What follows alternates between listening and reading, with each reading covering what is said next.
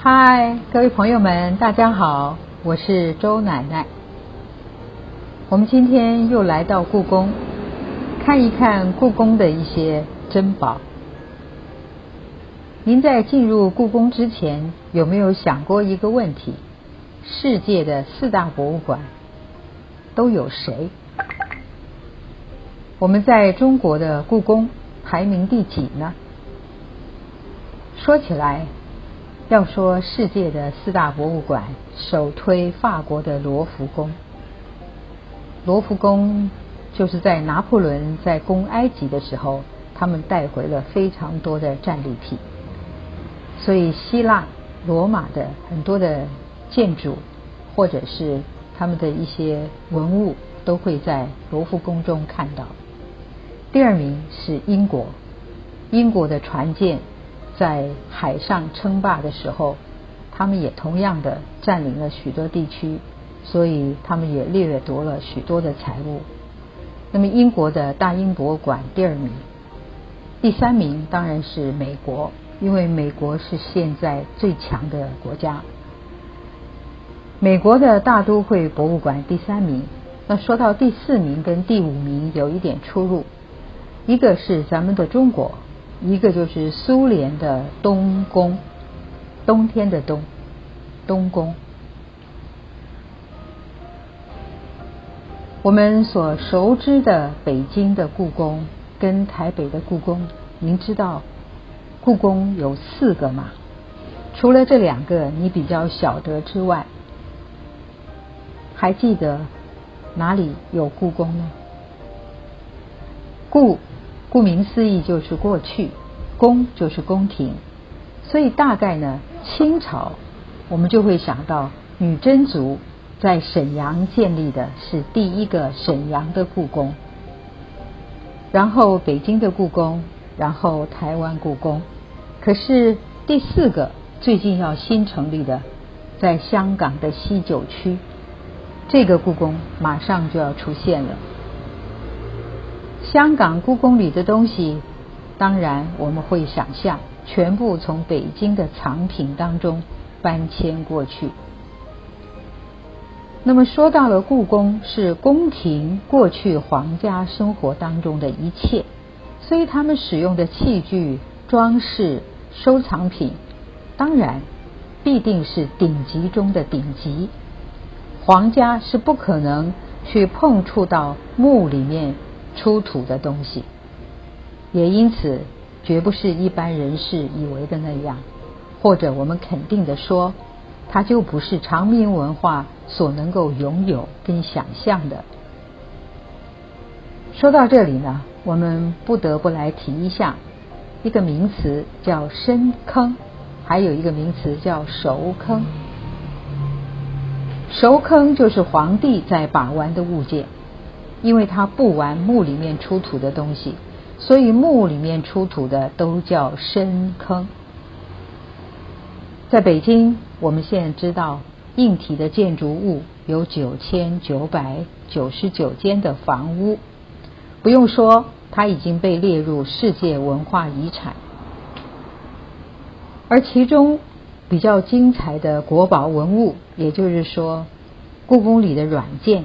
却都珍藏在台北的故宫，在台北故宫的这些宝贝恒温恒湿被保存着，也就是说，每个时刻、每时每刻对于温度跟湿度的变化，都有专门的人，他们妥善的照顾、保护着，同时珍藏着。我们说到这儿呢。我相信大家一定很想要知道，百闻不如一见的国宝、古物跟一般的文物，他们是九怎么分的吗？很多人很想知道这个问题。我们现在看一看，在我们的邻国日本，他们采用的是二分法；在中国大陆采用的是四分法。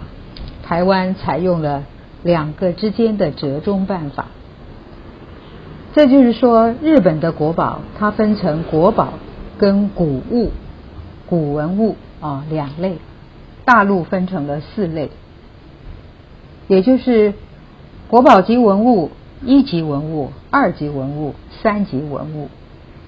而我们台北呢，它是选择了日本跟中国大陆的折中办法，我们采用的是三分法，我们分成了国宝、古物跟一般文物，这是特别跟大家值得一提的。北京大概有一百五十万件的收藏品，而台北的故宫号称七十万件，也就是六十九万多件。其中呢，有一万件的书画，有七万件的器物，有六十一万件的清宫档案跟图书，所以我们就不难了解北京故宫跟台北故宫的收藏品。那在这里呢，最值得跟大家介绍的就是北京故宫里的文物，几几乎乎百分之八十都是玉器。当然，在台北也一样，皇家的收藏当中，玉器就占了非常大的比例。我们曾经在节目里跟大家介绍了翠玉白菜，也介绍了汪精卫当时送给日本天皇的礼物，就是那一件碧玉屏风，您还记得吗？而我们今天呢，要跟大家介绍的是陶瓷器。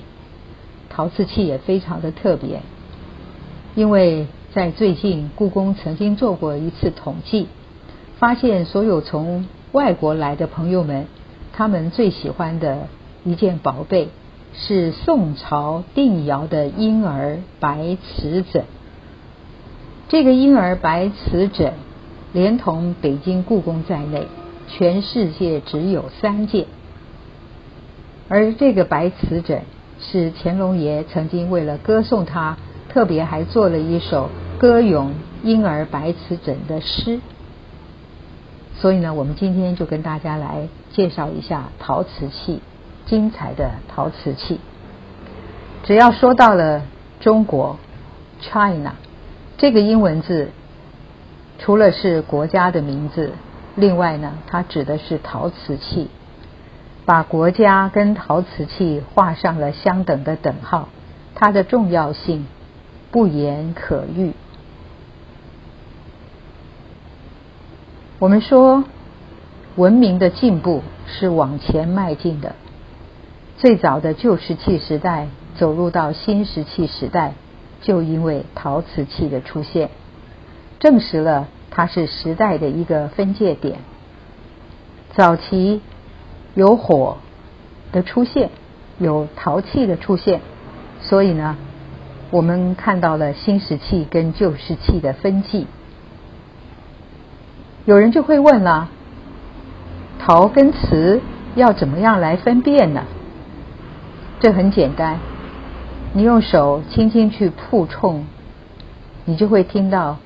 叮叮的声音，如果那个声音呢是铿锵有力、清脆无比，那就是瓷器；如果说你碰它的声音是瓮声瓮气的，那肯定就是陶器。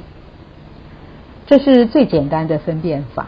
如果严格的来说，就是三个不同的特点：第一个，土的土性不同；第二个，烧的温度不同；第三个。就是敲击的声音发出的不一样，土的不不同很简单，陶大概用的都是表层的土，陶土里面有太多的含沙量，所以呢它比较粗糙，而瓷必须要深层的土，没有任何的沙质，它比较细致，土不一样。烧的温度当然也不同，陶器的温度呢是低温烧，大概三百度到五百度就可以了。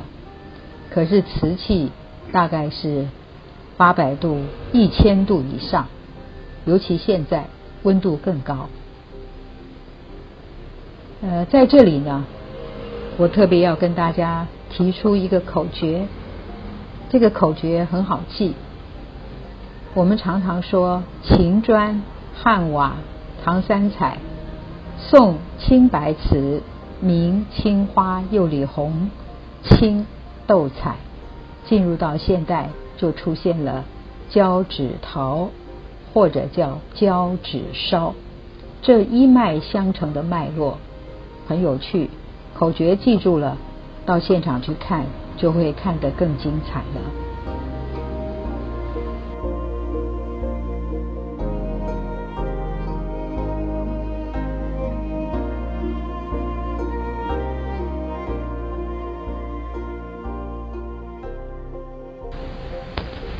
当我们谈到 China，它有两个意思，一个是指中国这个国家的名字，一个是指着陶瓷器，把国家跟陶瓷器画上了等号，你想它的重要性不言可知。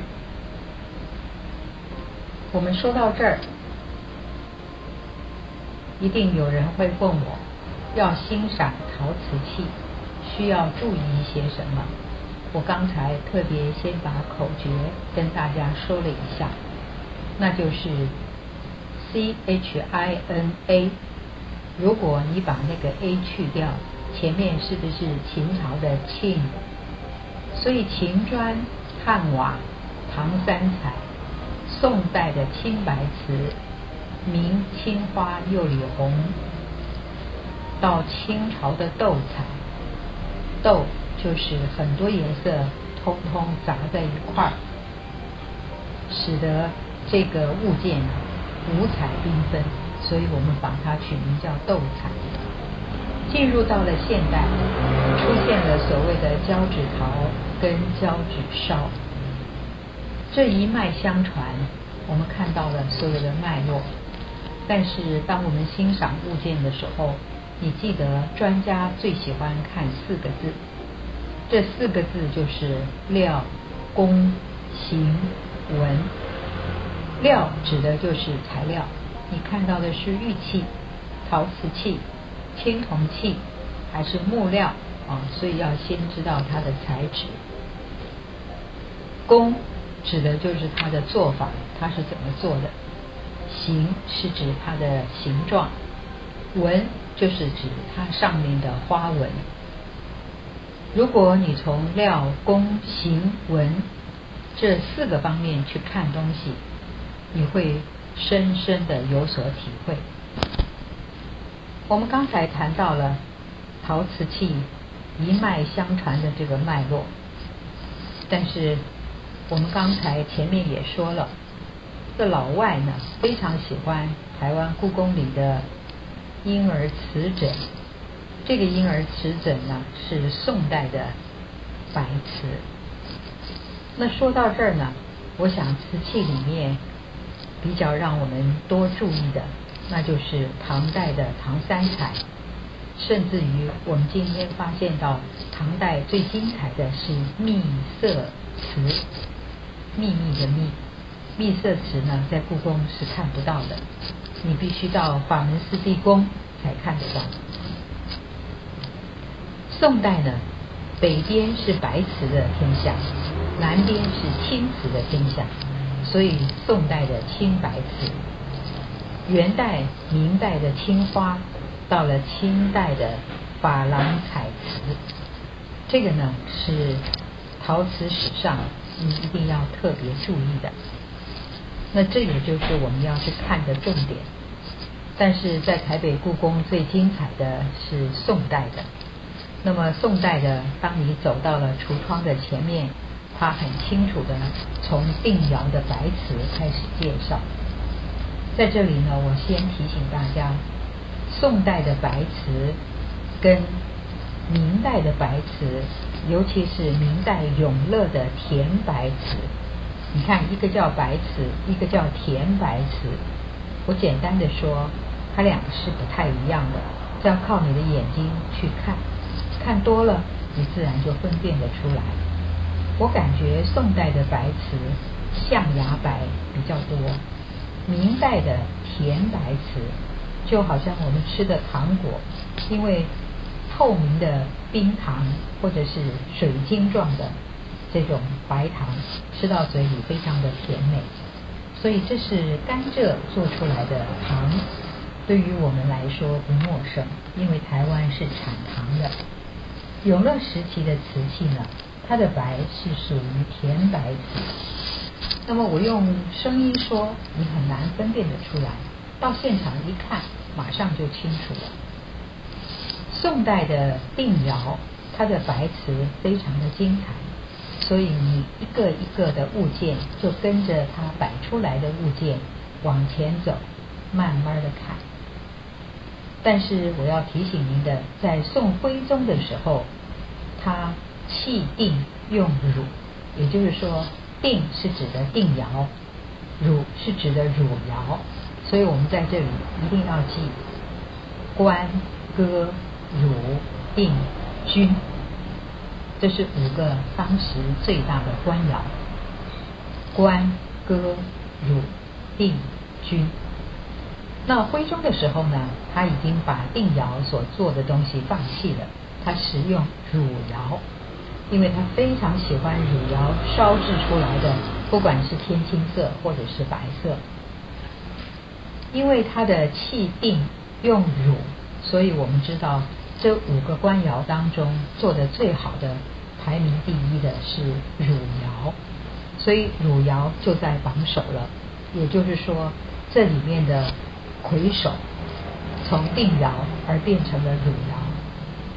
如果要看汝窑的东西，你会看到长颈瓶，也就是说脖子长长的，然后腹部宽宽的，有人叫它长颈宽腹。这样特色的瓶子就是长颈瓶，甚至于呢，也有人把它叫做纸垂瓶。纸就是报纸的纸，锤倒是有两个字出现了，一个是提手旁，然后敲锤的锤，锤打的锤。那另外还有一个字是木字旁，一个追求的追。所以这两个呢，都可以证明他们在。做使用东西的时候制作的这个动作，所以纸锤瓶你会看到这两种不同的用字，其实就说出了这个东西为什么叫这个名字的原因。我刚才说官歌汝定君，但是在中国大陆呢，他们不是这样说的，他们是说汝官歌君定。所以跟我们说的次序呢是不太一样的，这个倒是没特别太大的关系，因为我刚才说了，某一位皇帝特别喜欢某一个窑厂出出来的产品，所以他弃定而用汝，汝就变成魁首，也因此呢，汝官歌君定在大陆喜欢这样说，那我们在台湾呢都说官歌汝定君。这个没什么太大的差别，你不用放在心上。但是宋代的这五个窑厂所烧出来的东西，你一定要慢慢的走，慢慢的定神看。我刚才说到了纸垂瓶汝窑，但是还有水仙盆。你知道这种天蓝色，像天上的青色。这个叫天青色，也就是蓝色。这种颜色呢，曾经在乾隆皇帝的时候，他说：“造青天又难，难如上青天。”青天釉，那我就要说了。刚才我是特别跟您强调欣赏的时候，你一定要知道料工行文。那现在我们就来看一看它的材料。材料当然都是高岭土烧造的瓷器。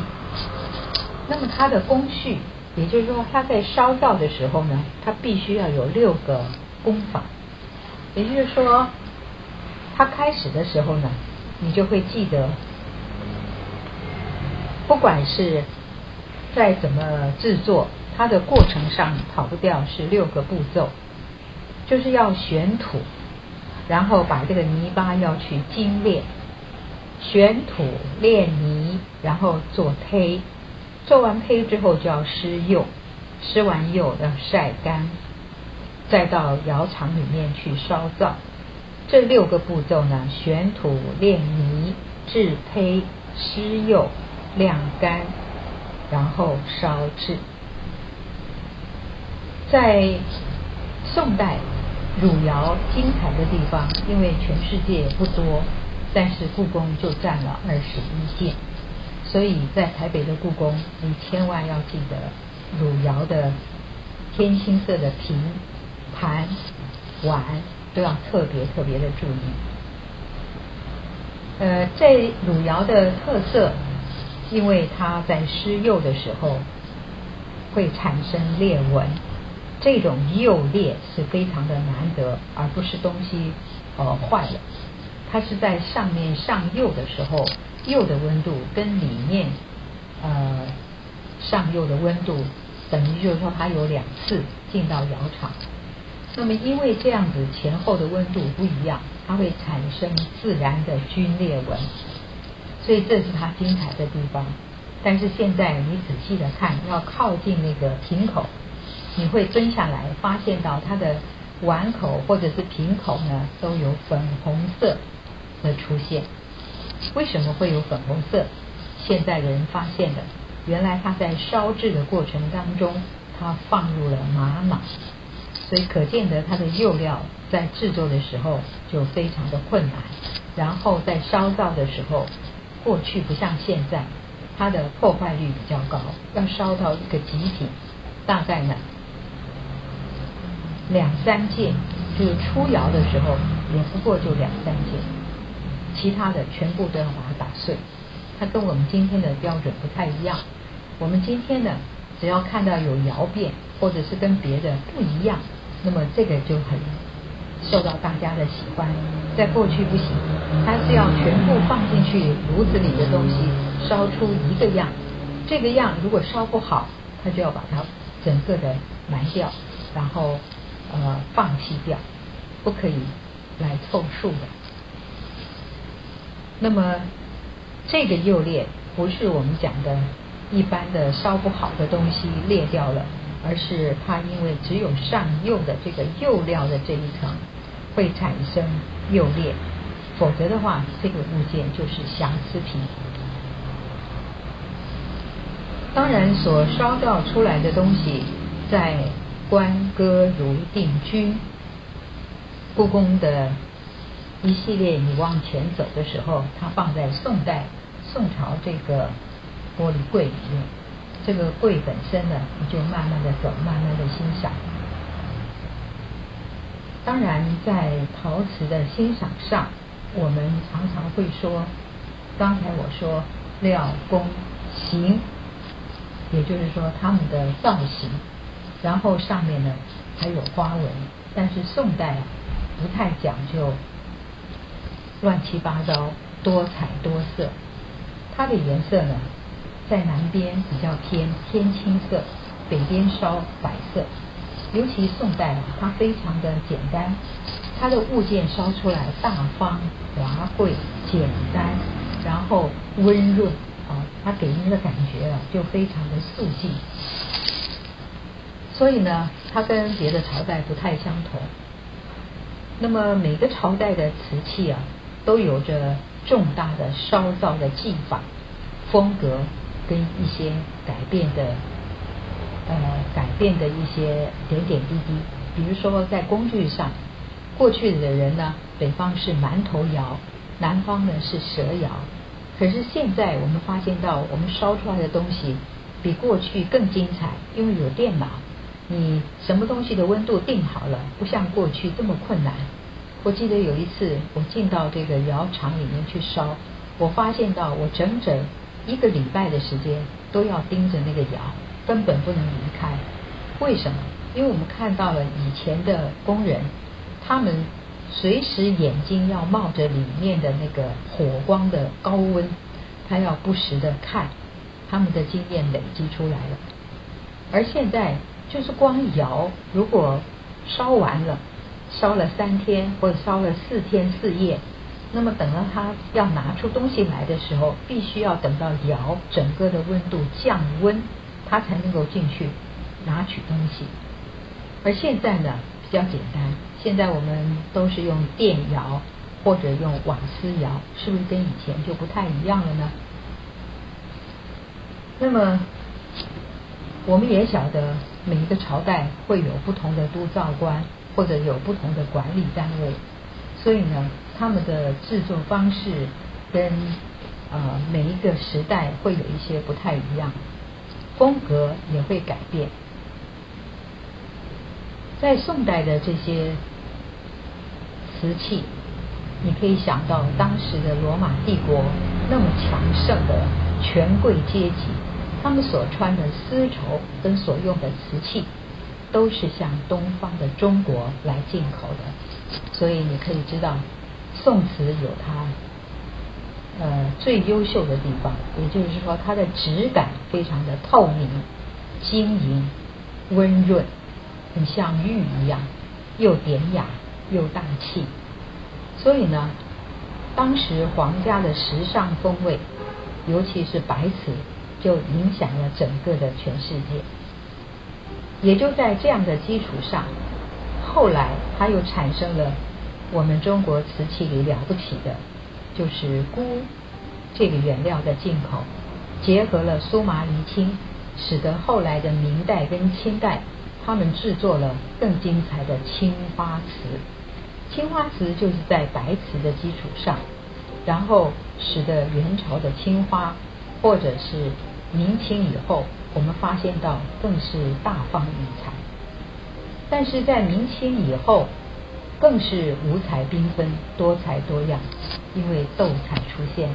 过去烧不出的黄色、烧不出的红色、正红色、粉红色、呃霁红色，我想啊，那真的是到清代以后，瓷器已经到达了高峰。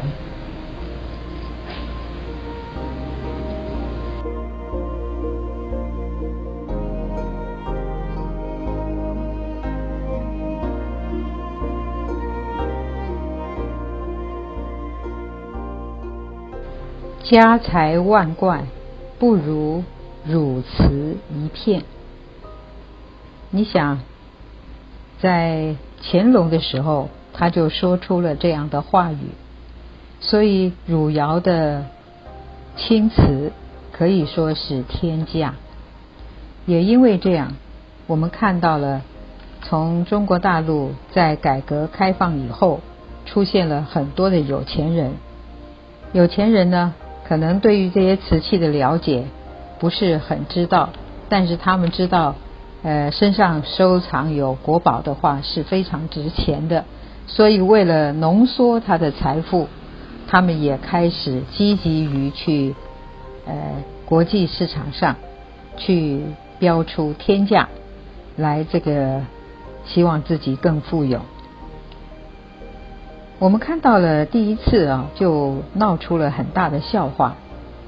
在英国的乡下，有一对兄妹，他们在整理家里的东西的时候，发现了有家传的镂空雕的花瓶，所以两个人呢，就透过了电脑的资讯，上了小拍卖行，希望要拍卖这个镂空花瓶。突然之间。英国的这个小拍卖行，在一个小乡下，没知没想到呢，来了一群人。有一天来了一群人，而且来的全是中国人，他们就是为了要抢标、抢购这个黄色的镂空花瓶。最后呢，达到的成交价是五千万人民币。这五千万人民币真是可怕，为什么？因为他拍出了以后，却一次、两次、三次都不成交。你想，这不是闹了大笑话吗？第二次，我想大家就比较清楚，就是圆明园的十二兽首，十二生肖的两个兽首出现了第二次流标的事件。这个所谓如果流标还好。根本就出现了不认账，也就是说，又来了一次不成交，这根本就破坏了国际拍卖的行规，使得中国人的信用扫地。因此呢，拍卖状况有了变化，到今天就开始改变了。因为你拍卖却不成交，这是很不合理的。有了这样的状况出现，现在呢就必须要缴交基本规费。也就是说，你要是喜欢古董，你想要去拍卖市场去拍卖东西，去买的时候，你必须要基本上是他的会员，甚至于呢，你每一次在拍卖成交的时候，你必须要具备有他的入会资格，这样就。减少了这呃失误，使得中国人不再呢一味的去抢购，一味的想要浓缩自己的财富，丢脸丢到了国外。在乾隆的时候，他就说：“家财万贯，不如汝瓷一片。”我就想到了这一个很好笑的事件。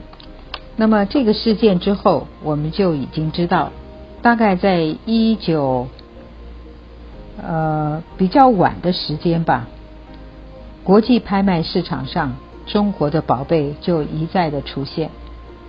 比如说，二零一零年、二零零五年，呃，都出现了乾隆时期的皇帝镂空瓶跟鬼谷子下山。这些呃精品都让我们看到了，在一片宋代的瓷器当中，我们发现故宫拥有的最多，也就是台北故宫。所以呢，你如果到故宫的时候，记得在宋代的瓷器前前后后的多绕上几圈。我们今天是介绍的是宋瓷，当然还有更精彩的。也就是瓷器工艺在中国发展了这么许久，在乾隆年间是到达了巅峰。它的巅峰时期呢，乾隆出题，他说：“我要造办处帮我造出来的瓷器是会动的瓷器。”各位想一想，瓷器会动长什么样子？怎么个动法？我想我会留待下一期。跟朋友们继续来说，那么今天烧造青天釉难，难如上青天。可知道宋代的瓷器，尤其是青天青色的天青，甚至于以后的青花瓷，那是更精彩的。谢谢各位的收听。然后我们希望下一次我们再见。